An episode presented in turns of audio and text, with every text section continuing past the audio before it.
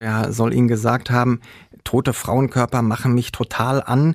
Also am, am meisten steht er auf äh, tote Frauenkörper, wo auch noch ein Arm fehlt. Ohne Bewährung. True Crime von hier. Und damit hi und herzlich willkommen zu Ohne Bewährung, einem Podcast von Audio West und den Ruhrnachrichten. Mein Name ist Nora Wager. Und ich bin Alicia Theisen. Und in unserem Podcast, da geht's um wahre Verbrechen hier aus der Umgebung und die Gerichtsprozesse dahinter. Und deswegen ist auch heute wieder bei uns unser Gerichtsreporter Martin von Braunschweig. Hi. Hallo. Hallo. Lasst uns zum Reinkommen in die Folge mal wieder ein bisschen persönlich werden.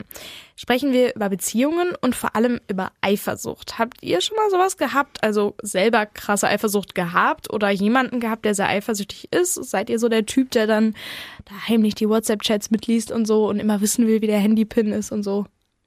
Nein, also ich bin auf jeden Fall dieser Typ nicht und ähm, ich bin nicht eifersüchtig, glaube ich, also nicht übermäßig und ich habe auch zum Glück noch nicht in einer Beziehung äh, gesteckt, wo meine Partnerin extrem eifersüchtig war. Ich finde, ähm, krasse und übertriebene Eifersucht ist auch immer ein Zeichen von, von fehlendem Vertrauen, denke ich. Das wäre jetzt auch heftig, wenn ich jetzt so sagen würde, ja, ich mache das immer, also mein Freund. Nein, also mache ich tatsächlich auch nicht. Wäre für mich auch jetzt inzwischen ein totales Kriterium, um zu sagen, nö, dann wird das hier mit uns nichts, weil mir ist das halt total wichtig, Freiheit und ja, wie du schon gesagt hast, Martin, Vertrauen zu haben vom anderen. Aber ähm, ja, ich war mal 15, 16, 17 und damals äh, gab es eine Beziehung, wo es sehr viel Eifersucht gab. Mehr, also ich weiß hier keine Schuld zu, mehr muss ich dazu auch gar nicht sagen. Wie ist es bei dir, Nora? Ja, also ich würde mich euch anschließen, auch was die Gegenwart angeht. Also das wäre für mich ein absoluter Grund zu sagen, ja, da ist die Tür, ciao. Also weil man muss dem anderen halt vertrauen können. Und wenn man irgendwie sagt, ich gehe abends mit Freunden weg, dann will ich nicht alle halbe Stunde in der Nacht haben, was machst du, wo bist du, wer ist noch da und so. Ähm, mittlerweile ist es eher so, dass ich meine Chats freiwillig zeige, so nach dem Motto, boah, guck mal, guck mal, was der oder die geschrieben hat. Aber das hat natürlich dann nicht so viel mit Eifersucht zu tun. Ja, aber der Fall, über den wir heute sprechen, der hat viel mit Eifersucht zu tun. Und damit, das glaube ich, kann ich aus meiner Erfahrung sagen, ist er leider einer von vielen. Äh, es gibt ganz viele Beziehungstaten am, am Schwurgericht ähm, und gerade dann auch ganz häufig, wenn Frauen zum, ähm, zum Opfer werden, dann spielt Eifersucht und so ein krankhaft übersteigertes Besitzdenken ganz häufig eine, eine große, große Rolle. Bei uns geht's heute um Karina S. aus Iserlohn. Karina ist im Juni 2022 erdrosselt worden. Sie war damals 17 Jahre alt.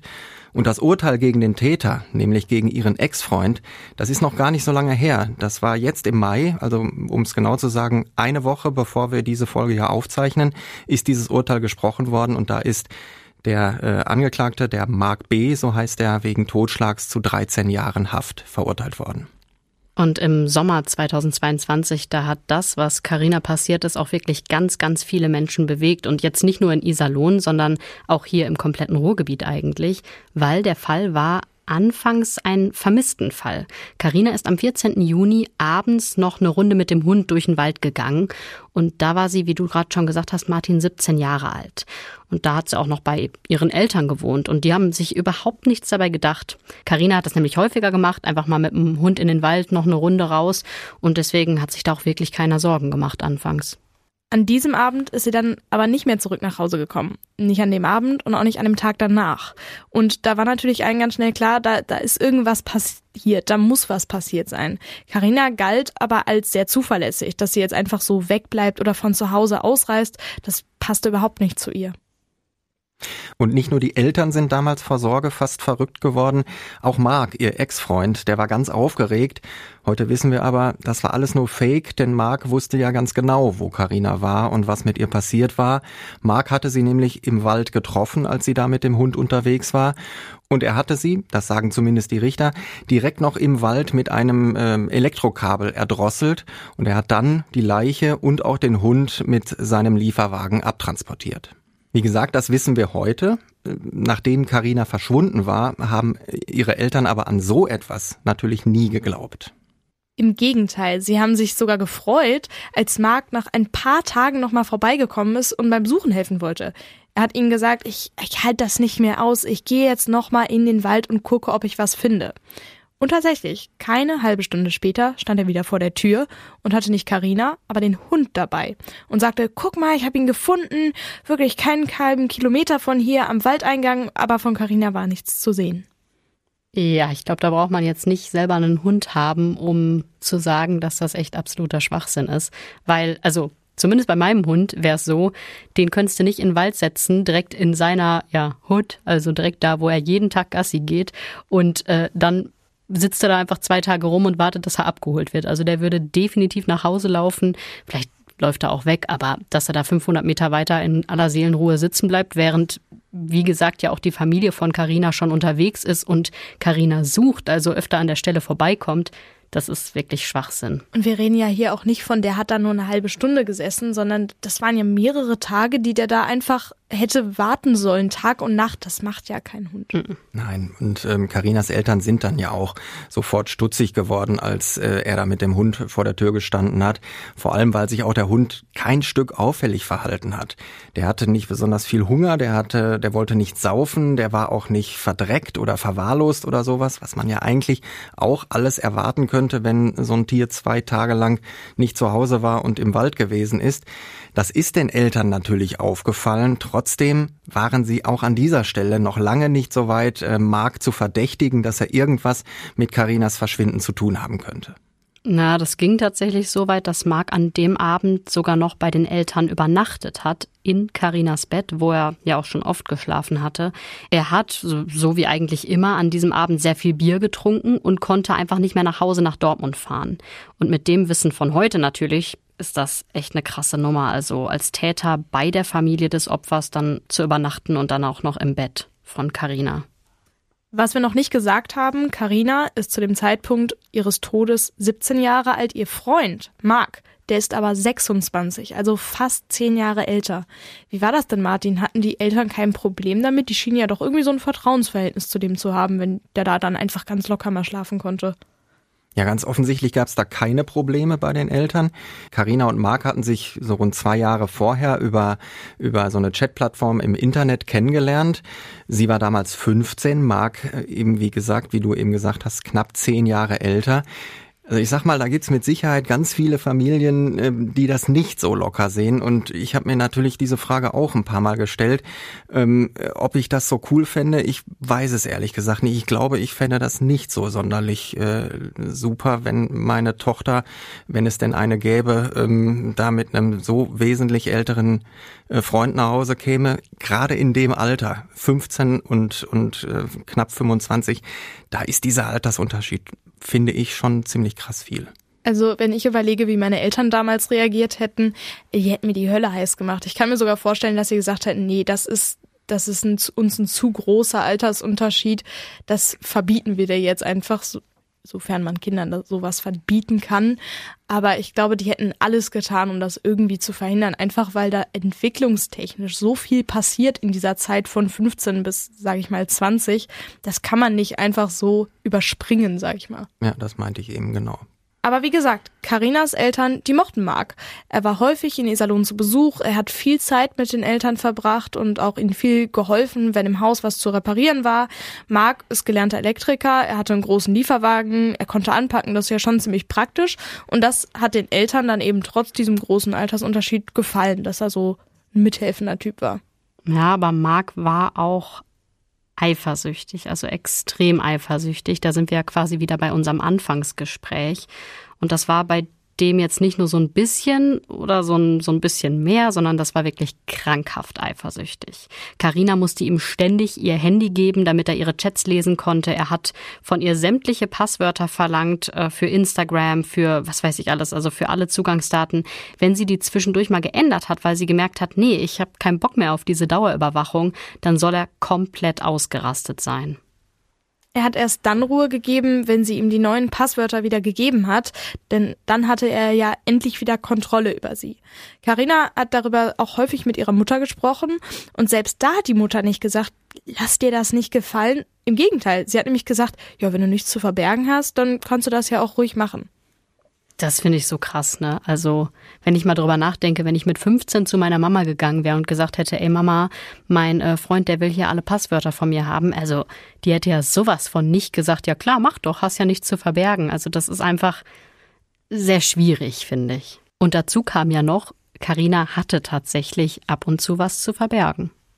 Ja, weil es spätestens im Frühjahr 2022, also Wochen und vielleicht ein, zwei Monate vor der Tat, tatsächlich noch andere Männer gab, mit denen sie zumindest mal geschrieben hat auf dem Handy. Und weil sie ja wusste, wie eifersüchtig ihr Mark ist, ähm, hat sie alles versucht, um zumindest das dann doch vor ihm zu verheimlichen. Einige Zeit hat das ganz gut geklappt, immer aber nicht. Das liegt vor allem daran, dass Mark auf ihrem Handy und auf ihrem Computer eine Spionagesoftware installiert hat. Damit konnte er von überall auf ihre Geräte zugreifen, ohne dass Karina was gemerkt hat. Das ist natürlich Eifersucht und Kontrollzwang auf einem ganz anderen Level und es ist ja auch nochmal ein neues Level in deren Beziehung. Während er vorher sie ja überredet hat, hier komm, gib mir deine Passwörter, hat er das jetzt ja ohne ihr Wissen gemacht ja wirklich voll der Albtraum. Und man muss auch sagen, bis zum Schluss wusste Karina wahrscheinlich nichts von dieser Software. Und trotzdem hat sie gesagt, das war so Anfang Juni, ey, ich muss mich von dem trennen, ich möchte das nicht mehr. Sie war vorher mit einer Pfadfindergruppe für ein paar Tage an der Nordsee. Es gab da wohl mal so ein Gerücht, dass sie da vielleicht was mit einem gehabt haben könnte. Aber das weiß man nicht. Tatsache ist, sie ist wiedergekommen Mark hat sie dann sogar abgeholt und fährt mit ihr zur Geburtstagsfeier seiner Schwester. Und da sagt sie ihm dann aber, nee, es ist Schluss, ich, ich will das mit dir hier alles nicht mehr. Kommen wir jetzt zurück zum eigentlichen Fall. Also, die haben sich getrennt und ein paar Wochen später, da ist Karina dann verschwunden. Sie ist jetzt seit ein paar Tagen verschwunden. Mark findet den Hund, die Eltern wundern sich, aber erstmal passiert weiter nichts. Ja, zumindest mal, was die Eltern angeht, passiert erstmal nichts. Polizei und Staatsanwaltschaft, die werden natürlich äh, darüber informiert, dass dieser Hund äh, wieder aufgetaucht ist.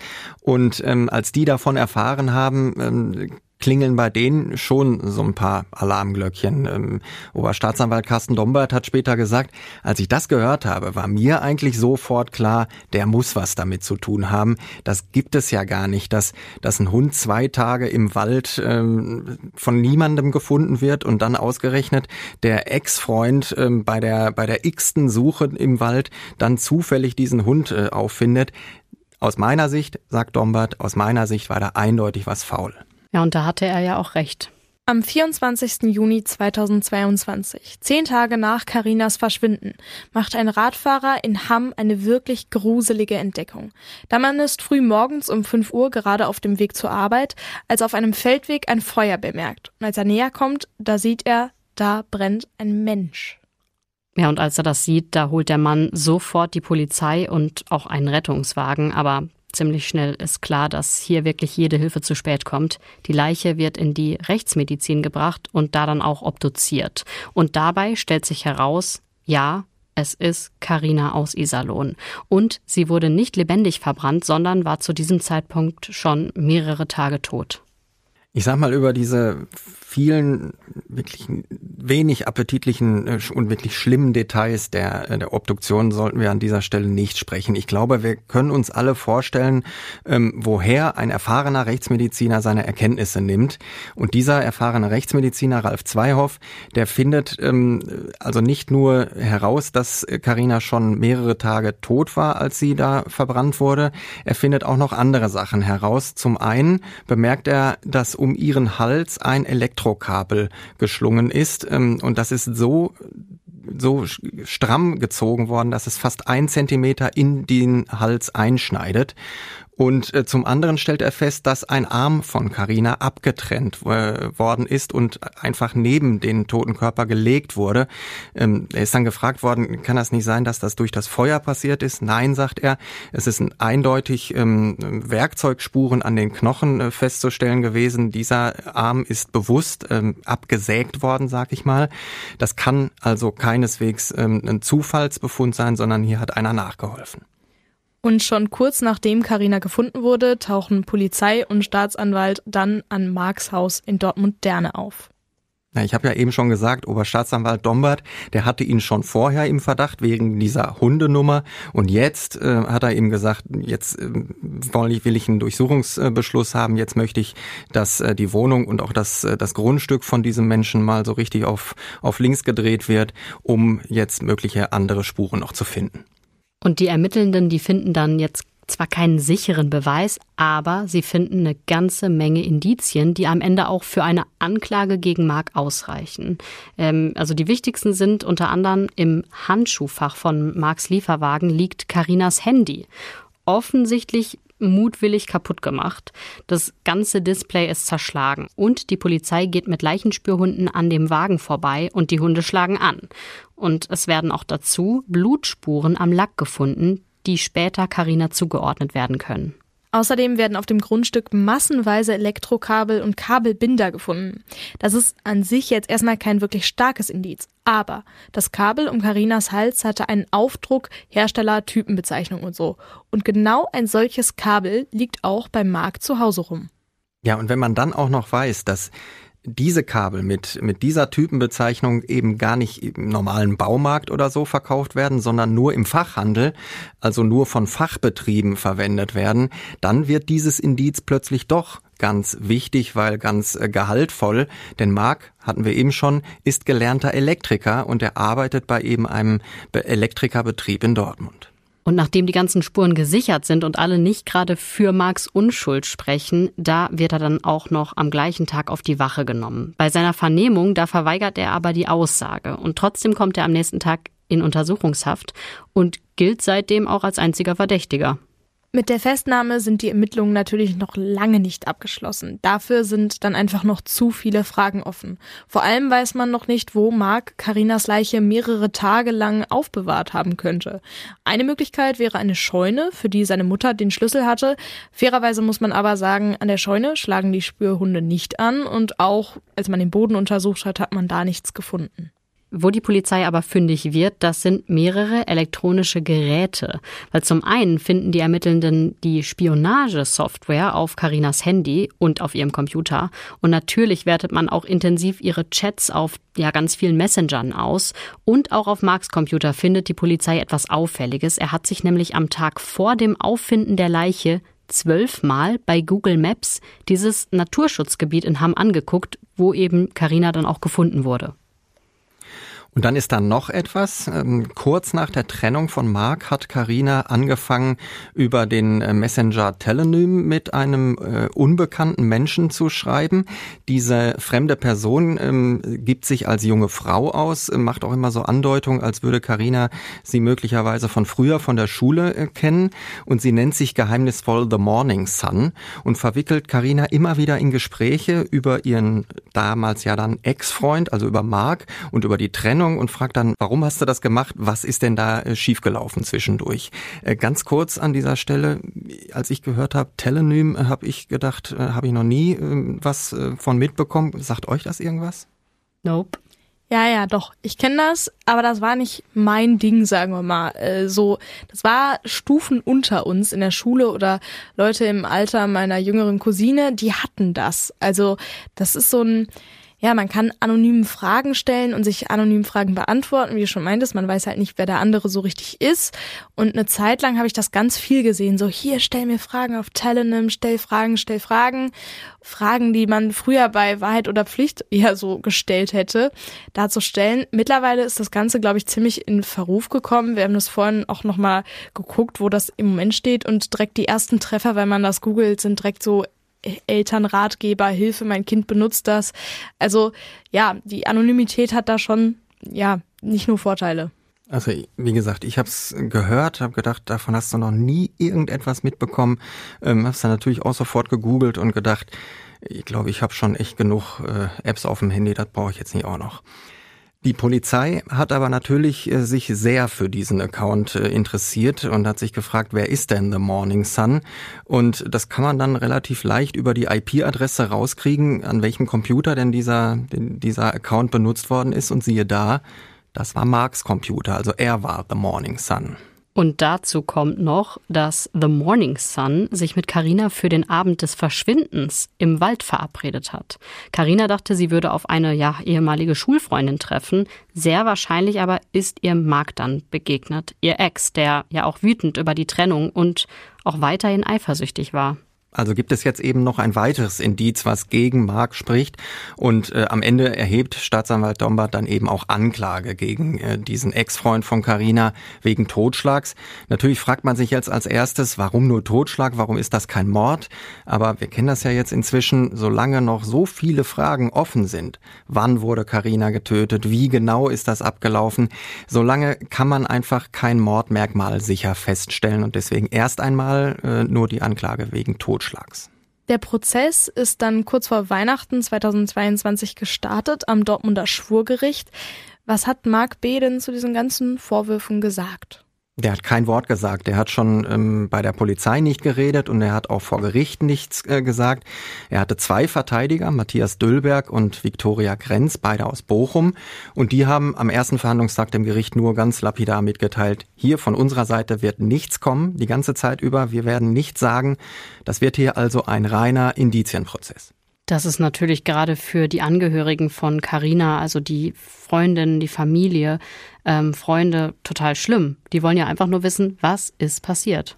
Und ihre beste Freundin, die heißt Selina, sie bringt es am ersten Prozesstag eigentlich ganz gut auf den Punkt. Sie hat äh, viel mit Presseleuten gesprochen und ähm, sie hat gesagt, ich spüre wirklich Hass, wenn ich an diesen Menschen denke, denn ich will Antworten haben. Und ich möchte mir überhaupt nicht vorstellen, was Karina in den letzten äh, Minuten, in den letzten Sekunden ihres Lebens durchmachen musste.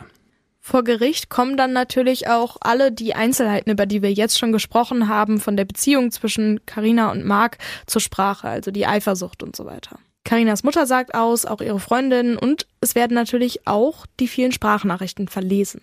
Und das, das verstehe ich nicht so ganz. Also warum werden Sprachnachrichten vorgelesen, statt die einfach abzuspielen? Das wäre doch viel sinnvoller. Da kann man ja viel mehr aus, weiß ich nicht, aus den einzelnen Worten, wie ist etwas gesagt worden, raushören, als wenn da jetzt einfach stumpf irgendwas Protokolliertes vorgelesen wird, oder? Das denke ich mir auch eigentlich fast jedes Mal. Wenn es nicht zu äh, technisch aufwendig ist, sollte man aus meiner Sicht äh, immer das Original hören.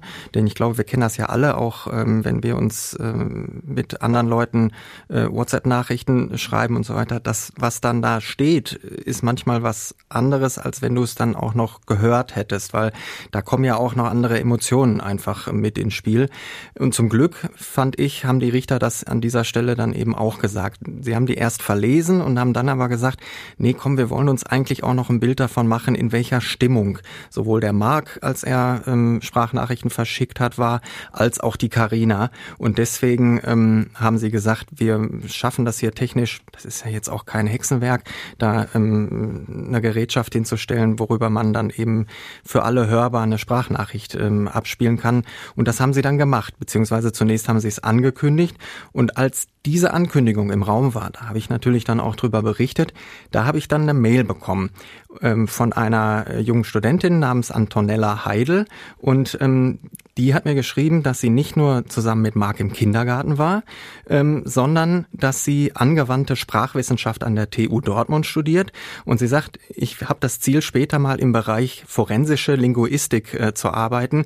Und deswegen wäre es für mich sehr interessant an diesem Fortsetzungstermin, wenn eben diese, diese Sprachnachrichten vorgespielt werden, im Gericht anwesend zu sein. Und da habe ich gedacht, klar, mache ich gerne. Ähm, ich sag äh, dir gerne, wann diese Fortsetzungstermine sind.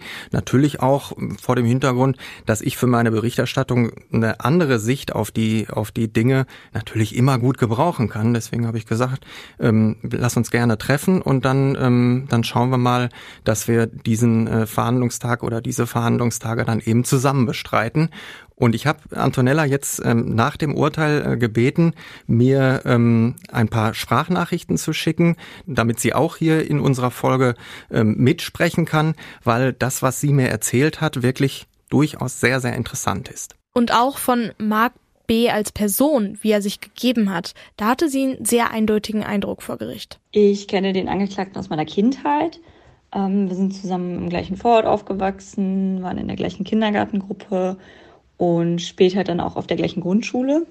Ja, durch die Medien war ja bekannt, dass Marc schweigt. Aber er hat meines Erachtens nach während des gesamten Prozesses auch keinerlei Emotionen gezeigt. Also das Gesicht hatte fast durchgehend so einen gleichgültig wirkenden Ausdruck und sogar bei schockierenden Details zum Tathergang, bei denen selbst ich als Außenstehende ohne persönliche Beziehung zum Opfer allein schon bei der Vorstellung schockiert war, ähm, war bei ihm keine Regung zu erkennen. Und auch bei der Urteilsverkündung blieb sein Ausdruck ziemlich blank. Ja, so als hätte er nicht richtig wahrgenommen, was gerade passiert. Oder fast schon so, als würde es ihn auch gar nicht so interessieren. Und als Linguistin sind für Sie am Ende natürlich vor allem diese Sprachnachrichten interessant, die abgespielt wurden, oder? Ganz genau, das war ja auch der Anlass, warum sie mir geschrieben hatte.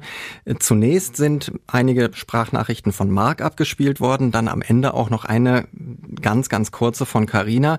Und auch zu diesen Nachrichten hat sich Antonella natürlich ihre äh, fachliche Meinung gebildet. Die Sprachnachrichten, die der Angeklagte nach Carinas Verschwinden verschickt hat, kann man zwar nicht als Aussage vor Gericht sehen, Trotzdem lassen sich bestimmte linguistische Phänomene anwenden und in diesem Fall auch Merkmale von Vermeidungstaktiken erkennen. Indefinite Pronomen beispielsweise wie irgendwer, irgendwelche, irgendwo spielen bei solchen Vermeidungstaktiken eine wichtige Rolle. Und ähm, der Angeklagte sprach in einer Sprachnachricht davon, dass sich das Opfer auch immer irgendwo mit irgendwelchen Jungs getroffen haben soll, was in dem Fall möglichst gleichgültig und beiläufig klingen soll und eben auch uninformiert wirken soll. Das Interessante ist jetzt, aus dieser Nachricht können aber Linguisten oder eben auch das Gericht was ganz anderes raushören. Und zwar klingt das ein wenig, als würde Mark ausweichen. Und da gab es auch noch ein Beispiel. Auch vermehrte Korrekturen in Aussagen werden häufig als sprachlich auffällig gewertet. Hier war es so, dass der Angeklagte darüber gesprochen hat, dass er den vermissten Hund des Opfers am Dienstag gefunden hat korrigierte sich dann noch zweimal, bis er den Donnerstag als Tag des Fundes nennt, an dem er dann den Hund auch zur Familie zurückgebracht hat. Ähm, da es sich bei dem Dienstag allerdings um den Tag von Karinas Verschwinden handelt, an dem auch der Hund zunächst verschwand, kann man umgangssprachlich schon fast von einem freudschen Versprecher reden. Das fand allerdings ich jetzt auch als äh, Nicht-Linguist ähm, von Anfang an sofort ziemlich auffällig. Wer sich so oft verbessert, ähm, äh, das, ähm, da, da, da musste irgendwas äh, im Spiel sein. Das, das konnte nicht richtig sein. Du hast ja gesagt, dass Antonella gerne forensische Linguistin werden würde. Und das ist in Deutschland nicht wirklich weit verbreitet, kann man sagen. Vor Gericht werden wirklich nur in ganz, ganz seltenen Fällen Sprachgutachten eingeholt. In der Ermittlungsarbeit passiert das aber schon mal, zum Beispiel bei Erpresserschreiben, bei Drohbriefen oder auch wenn unklar ist, ob ein Verstorbener das äh, vorliegende Testament wirklich selber geschrieben hat oder ob da die Erben vielleicht so ein bisschen nachgeholfen haben nachträglich. Und ähm, auch bei sowas wie jetzt in unserem Fall, dass die Sprachnachrichten angehört werden, kann vorab ja schon interessant sein für die Ermittelnden, weil zum Beispiel, wie Antonella das gesagt hat, aus bestimmten Worten, wie zum Beispiel irgendwas, irgendwo, irgendwer, da können wir als Laien nicht wirklich viel raushören. Aber jemand, der da professionell drauf geschult ist, und vielleicht Linguistin oder Linguist ist, der kann da deutlich mehr raushören, was auch für die Ermittlungsarbeiten dann interessant sein könnte. Und nachdem das Gericht diese Sprachnachrichten vorgespielt hatte, da sprach dann ja schon noch mal noch einen Ticken mehr gegen Mark B. Hat er denn dann mal was gesagt zu den Vorwürfen oder hat er wirklich weitergeschwiegen? Nein, er hat weiter geschwiegen. Das war ganz, äh, ganz interessant. Der hat sich unwahrscheinlich viel Notizen gemacht. Er hatte so ein, immer so einen Blog vor sich und hat immer wieder geschrieben. Und ähm, Antonella und ich haben uns dann mehrfach angeguckt und ähm, gedacht, wie wir dann hinterher festgestellt haben, beide gleichzeitig gedacht, so, jetzt schreibt er aber was auf und sagt dann hinterher seinen Verteidigern, jetzt möchte ich was sagen. Es kam aber zu keinem Zeitpunkt äh, tatsächlich ein Wort von ihm. Auch kurz vorm Urteil, als er dann eben das letzte Wort hat, hat er weiterhin nichts gesagt. Er und die beiden Verteidiger sind einfach weiter bei ihrer Taktik geblieben, zu den Vorwürfen zu schweigen. Die Verteidiger haben aber äh, schon deutlich gemacht, warum sie das tun. Man könnte sich ja die Frage stellen, lassen die den nur schweigen, damit er nicht zu viele schlimme Details verraten muss, die dann möglicherweise doch in Richtung Mord äh, gehen könnten? Oder wollen die wirklich einen Freispruch? Und die Verteidiger haben deutlich gemacht, ja, genau das ist unser Ziel. Wir wollen hier ähm, Zweifel säen daran, dass Mark tatsächlich der Täter ist. Und ähm, sie haben dann Anträge gestellt. Unter anderem sollte ihnen ein Kfz-Sachverständiger helfen, Zweifel an der Schuld von Mark zu säen. Man weiß nämlich ziemlich genau, wann Mark am Tag von Karinas Verschwinden zu Hause losgefahren ist. Es gab da so eine Überwachungskamera, die ging jetzt nicht auf die Minute genau, aber die konnte immerhin einen zeitlichen Rahmen geben. Und gleichzeitig gab es noch Zeugen, die Karina und Mark gegen kurz vor sieben abends in der Nähe von Karinas Elternhaus gesehen haben, zumindest gesehen haben wollen, und äh, beide sollen sich heftig gestritten haben. Ich weiß noch, die Zeugin hat wörtlich gesagt, da war Stress im Paradies. Und die Verteidiger behaupten jetzt, die Zeitspanne zwischen Abfahrt in Dortmund und diesem angeblichen Streitgespräch ist viel zu kurz. Denn dieser Lieferwagen, den der Markt die ganze Zeit benutzt, der hat einen Defekt. Der kann nur noch maximal Tempo 110 fahren. Und das reicht nicht, um in dieser Zeit von zu Hause bis nach Iserlohn zu kommen. Das heißt, er muss von zu Hause woanders hingefahren sein. Und vor allem müssen sich auch die Zeugen irren. Die können ihn da gar nicht in Iserlohn gesehen haben. Und um das zu prüfen, da beauftragt das Gericht dann tatsächlich einen Gutachter. Aber damit haben die Verteidiger sich wirklich ein fettes Eigentor geschossen. So ein fettes Eigentor hatten wir ja schon mal im Fall Die Witwe muss sterben. Da hatte die Verteidigung ja auch gesagt, der war nicht am Tatort und äh, wir haben ja irgendwie noch gar nicht das Navi ausgewertet. Und dann wurde das Navi ausgewertet und siehe da, er war am Tatort. Und hier ist es in unserem Fall halt ähnlich. Der Sachverständige, der kommt nicht nur zu dem Ergebnis, dass der Lieferwagen locker 150 schafft, also viel schneller als die Verteidiger behauptet haben. Er findet außerdem einen Fahrtenschreiber, der ein Jahr lang alle Daten aufgezeichnet hat. Und dieser Fahrtenschreiber, der wurde dann anschließend von der Polizei ausgewertet. Und auch wenn darauf keine Standortdaten gespeichert werden, ist das Ergebnis wirklich ziemlich eindeutig. Das Gerät zeichnet nämlich die gefahrene Strecke die Fahrzeit und die Geschwindigkeit auf. Also man kann da nicht einfach eine Karte aufrufen, sondern es sind eher so Eckdaten, Sekunde für Sekunde. Und dann hat sich ein Polizist hingesetzt, bei Google Maps die Strecke von Dortmund-Derne nach Iserlohn aufgerufen und sich das angeschaut. Wann ist das Auto am Tag von Karinas Verschwinden langsamer geworden? Wann hat der Fahrer wieder beschleunigt? Und so konnten sie ganz genau nachvollziehen, dass der Lieferwagen nach Iserlohn gefahren sein muss. Man muss sich das so vorstellen, diese Polizistin, die das gemacht hat, die hat sich ähm, quasi hingesetzt, hat sich das, das, den Zielort äh, vorgenommen und hat von da dann geguckt, in wie viele Richtungen kann das Auto oder aus wie vielen Richtungen kann das Auto gekommen sein. Und äh, wenn sie dann festgestellt hat, 200 Meter vor dem Ziel ist dieses Auto einmal für eine Sekunde von Tempo 80 auf Tempo 20 ähm, abgebremst worden, dann muss da eine Kurve gewesen sein. Das sagt sie, da, da kann es keine gerade Strecke gewesen sein, das macht ja keinen Sinn. Keiner bremst einfach so auf gerader Strecke einfach mal für eine Sekunde ab. Wenn sie dann gesehen hat, in diese eine Richtung ist die Strecke gerade, dann hat sie diese Richtung ausgeschlossen und ähm, dann eben einfach so mit dem Ausschlussprinzip äh, die Strecke rückwärts nachvollzogen und diese Strecke war eben tatsächlich die von Iserlohn bis nach Dortmund. Ja, und das Gleiche hat die Polizistin dann auch nochmal für den Tag gemacht, an dem Karinas Leiche in Hamm gefunden wurde. Genau, auch von diesem Tag, der war ja zehn Tage später, hatte man noch die kompletten Daten. Da hat man sich angeguckt, ähm, hier der Fundort in Hamm, in diesem Naturschutzgebiet. Und ähm, wie kann dieses Auto da hingekommen sein, aus welcher Richtung muss es gekommen sein, dann auch wieder jede Kurve, jede Ampel, jeden Kreisverkehr nachvollzogen, bis dieses Auto dann wirklich aus Dortmund-Derne gekommen sein musste und die Polizistin, die ist sich sogar sicher, dass nur die Scheune der Mutter, also die Scheune, für die die Mutter den Schlüssel hatte, der Startort gewesen sein kann, dass eben die Leiche doch, auch wenn die Hunde da nicht angeschlagen haben, in der Scheune gelegen haben muss. Ja, wie wir schon sagten, das ist ein ziemliches Eigentor. Wie haben die Verteidiger denn auf dieses Gutachten reagiert? Gab es dann auch Stress im Paradies? Ähm, ja, man hat schon ziemlich deutlich gesehen, dass ihnen das nicht gefallen hat, was da rausgekommen ist. Vor allen Dingen, äh, dass es diesen Fahrtenschreiber gegeben hat. Ähm, ich meine, das könnte ja auch durchaus sein, dass der Mark davon wusste und ihnen das einfach nur nicht erzählt hat, weil ansonsten hätten sie diesen, äh, diesen Antrag wahrscheinlich, sehr, sehr wahrscheinlich nicht gestellt. Ähm, sie haben aber natürlich nicht zugegeben, dass sie sich ein Eigentor geschossen haben. Sie haben sich dann ähm, eher auf die Polizei eingeschossen und haben gesagt, ja, die haben das Auto doch auch schon durchsucht gehabt oder untersucht gehabt und denen ist dieser Fahrtenschreiber gar nicht aufgefallen. Da mussten wir ja erst mit dem Sachverständigen kommen, um äh, dieses Ding dann überhaupt äh, ans Tageslicht zu bringen. Ja, also man kann sagen, die Verteidiger haben noch ein weiteres Indiz gegen Mark selber gefunden.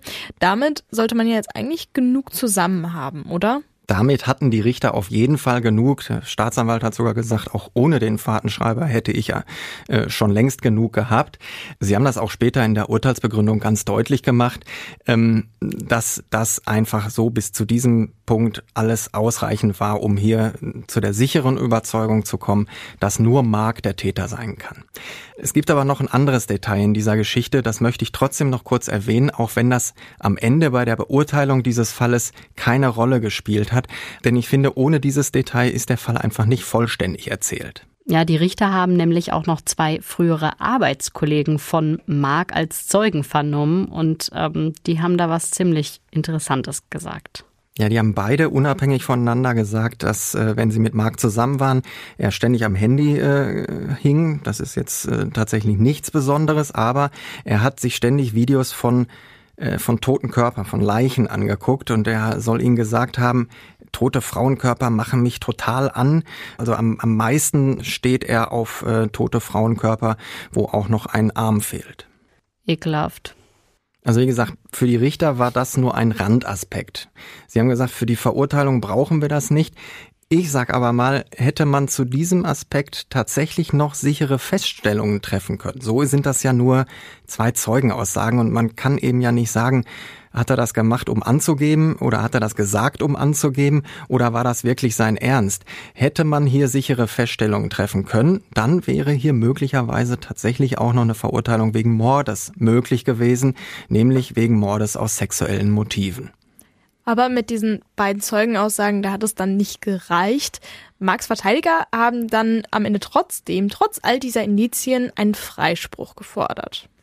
Ja, Sie haben gesagt, ja, es sind viele kleine Mosaikteile, die man zusammensetzen kann und die dann auch ein Bild ergeben. Aber äh, wie das eben bei Mosaiken ist, wenn ich vorher schon weiß, welches Bild ich zusammensetzen will, dann passt das auch. Aber ähm, man könnte das ja vielleicht auch anders anordnen. Ihr Vorwurf war, die Polizei die Ermittler, die haben sich von Anfang an nur auf Mark als einzigen möglichen Täter konzentriert und äh, haben alle anderen Möglichkeiten ausgeschlossen. Gab es denn wirklich nie irgendwelche anderen Verdächtigen, wo man jetzt der Polizei vorwerfen können, hu, da sind die aber nicht wirklich der Sache nachgegangen? Also aus meiner Sicht nicht. Natürlich ähm, kann man sich bei solchen, bei solchen Taten immer äh, als erstes die Frage stellen, wer, wer könnte da ein Motiv gehabt haben? Und da landet man natürlich als erstes bei dem Ex-Freund, der ja erst seit ein paar Tagen oder Wochen der Ex-Freund ist.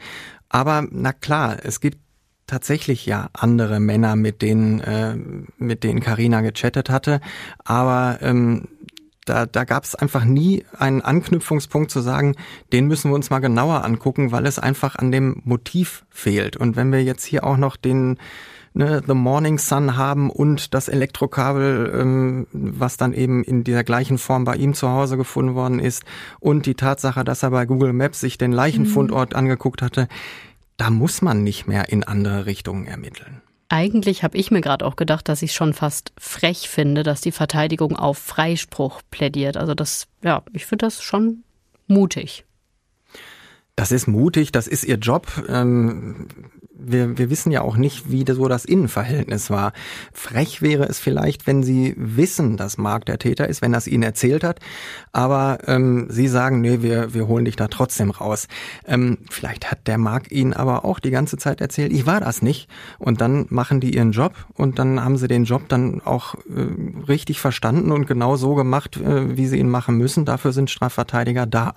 Was ich aber ganz mies fand, fand, muss ich ganz ehrlich sagen, was ich richtig mies fand, war, dass sie sich in dem Schlussvortrag darüber ausgelassen haben, dass es ja tatsächlich noch andere Männer in Karinas Leben gegeben haben soll. Und sie haben gesagt, ja, und wer weiß, mit dem sie äh, dann noch alles auch sexuelle Kontakte hatte. So nach dem Motto, wer mit äh, vielen Menschen gleichzeitig Sex hat, der braucht sich nicht zu wundern, wenn er dann äh, an einen gerät, der, der einem nach dem Leben trachtet. Also das fand ich eindeutig drüber. Das fand ich totalen Quatsch. Denn selbst wenn man dann hinterher zurückrudert und sagt, nein, ich will ja nichts Schlechtes über Karina sagen und jedes äh, junge Mädchen soll so viel Sexualpartner haben, von mir aus auch gleichzeitig, wie es, wie es will, äh, trotzdem bleibt äh, dieser, dieser Eindruck einmal in der Welt und der gehört da einfach nicht hin. Ja, vor allem, weil ja auch die Angehörigen von Karina mit im Gerichtssaal sind. Aber ähm, also Mark ist zu 13 Jahren Haft verurteilt worden und er hat gegen das Urteil Revision eingelegt. Das heißt, der Bundesgerichtshof wird sich nochmal mit dem Fall befassen. Wenn wir das jetzt alles so gehört haben, diese krankhafte Eifersucht, dann diese Sache mit den Frauenleichen, die er irgendwie scharf findet, wäre das nicht auch irgendwie ein Fall für die Psychiatrie gewesen? Ja, äh, wenn das denn tatsächlich festgestellt worden wäre, dass das aufgrund einer psychischen Erkrankung ähm, alles so in seinem Kopf ist, dann wäre er sicherlich ein Fall für die Psychiatrie, aber ähm, er ist ja gar nicht psychiatrisch untersucht worden. Ja, aber wie, wieso denn nicht? Weil er mit einem Psychiater oder mit einer Psychiaterin ja auch nicht gesprochen hätte. Natürlich kann man dann als Gericht auch sagen, hier Sachverständiger oder Sachverständige, setz dich bitte in den Prozess und mach dann dein Gutachten anhand dessen, was du hier im Verlaufe der Verhandlung liest und äh, von Zeugen über diesen Menschen ähm, ähm, hörst. Aber das hätte in dem Fall keinen Sinn gemacht, weil man kann eben diese, wenn wir gerade wieder bei dieser Geschichte mit den äh, toten äh, Körpern und den abgetrennten Armen und das in das sexuell erregt sind, ähm, das kann man ja immer aus zwei Seiten ähm, bewerten. Du kannst auf der einen Seite sagen, ähm, das hat er ernst gemeint, dann ist das sicherlich ein perverses Gedankengut, wo man als Psychiater total hellhörig werden müsste. Das kann aber auch einfach Ausdruck von Angeberei und Geltungsdrang sein, dass man äh, irgendwie sich besonders cool äh, fühlen will und deswegen seinen, seinen Freunden so ein Mist erzählt. Und ähm, wenn man einfach keinerlei andere Anhaltspunkte hat, in welche Richtung ähm, man dieses dann jetzt bewerten soll, dann kann man es eigentlich auch gleich sein lassen. Er hat ja dann die 13 Jahre bekommen, habe ich gerade gesagt. Ähm, wie haben denn Karinas Freunde und Familie auf das Urteil reagiert? Ich fand das sehr bemerkenswert, wie die reagiert haben. Normalerweise hat man ja sehr häufig Angehörige, die sagen, der kann gar nicht lang genug eingesperrt werden, dieser Täter, bei dem, was der äh, meiner Tochter, meinem Sohn oder wem auch immer angetan hat. In dem Fall hatte Karinas Familie tatsächlich eingesehen, dass es aus ihrer Sicht leider nicht zu einem Mordurteil und nicht zu lebenslanger Haft reichen würde. Und Karinas Mutter hat sogar hinterher gesagt, der Junge, der ist uns doch damals richtig ans Herz gewachsen. Eigentlich wünsche ich ihm gar nichts Schlechtes im Leben. Aber ähm, das, was er meiner Tochter angetan hat, das kann ich einfach nicht vergessen und das ist einfach wirklich unbeschreiblich schlimm, hat sie gesagt. Mhm. Und wir haben gerade gesagt, noch ist das Urteil nicht rechtskräftig. Also sobald es da was Neues gibt vom Bundesgerichtshof, dann erzählen wir euch das natürlich hier. Damit sind wir jetzt aber am Ende des Falls. Vielen Dank, Martin, dass du uns den mitgebracht hast, so ganz frisch und neu aus dem Gericht. Und wir hören uns dann hier bei der nächsten Folge wieder. Bis dahin, ciao. Tschüss. Tschüss.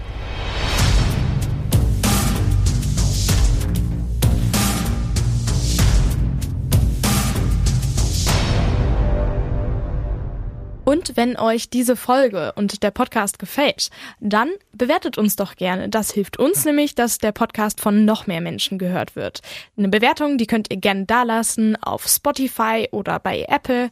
Einfach mal fünf Sterne, auch gerne was schreiben bei Apple. Das hilft uns wirklich sehr. Und natürlich auch einfach den Podcast ganz oldschool mündlich euren Freunden empfehlen. Vielleicht habt ihr da jemanden im Bekanntenkreis, der total True Crime verrückt ist, der uns noch nicht kennt.